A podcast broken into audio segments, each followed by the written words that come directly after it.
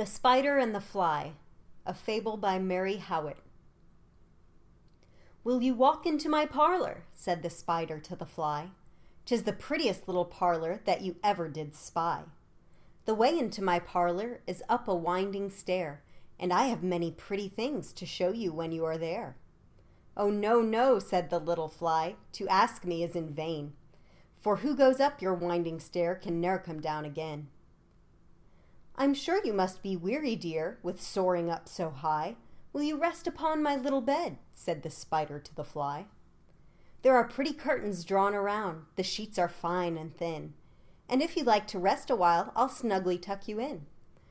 Oh, no, no, said the little fly, for I've often heard it said, they never, never wake again, those who sleep upon your bed.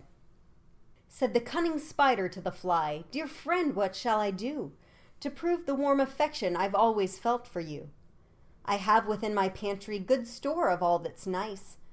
I'm sure you're very welcome. Will you please to take a slice? Oh, no, no, said the little fly. Kind sir, that cannot be. I've heard what's in your pantry, and I do not wish to see. Sweet creature, said the spider, you're witty and you're wise. How handsome are your gauzy wings, how brilliant are your eyes. I have a little looking glass upon my parlor shelf. If you'll step in one moment, dear, you shall behold yourself. I thank you, gentle sir, she said, for what you're pleased to say, and bidding you good morning now, I'll call another day. The spider turned him round about and went into his den, for well he knew the silly fly would soon be back again. So he wove a subtle web in a little corner sly, and set his table ready to dine upon the fly. Then he came out to his door again, and merrily did sing, Come hither, hither, pretty fly, with the pearl and silver wing. Your robes are green and purple, there's a crest upon your head. Your eyes are like the diamond bright, but mine are dull as lead.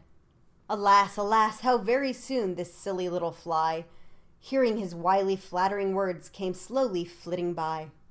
With buzzing wings she hung aloft, then near and nearer drew, thinking only of her brilliant eyes and green and purple hue. Thinking only of her crested head, poor foolish thing, at last, up jumped the cunning spider and fiercely held her fast. He dragged her up his winding stair into his dismal den, within his little parlor, but she ne'er came out again. And now, dear little children, who may this story read, to idle, silly, flattering words I pray you ne'er give heed. Unto an evil counselor close heart and ear and eye, and take a lesson from this tale of the spider and the fly.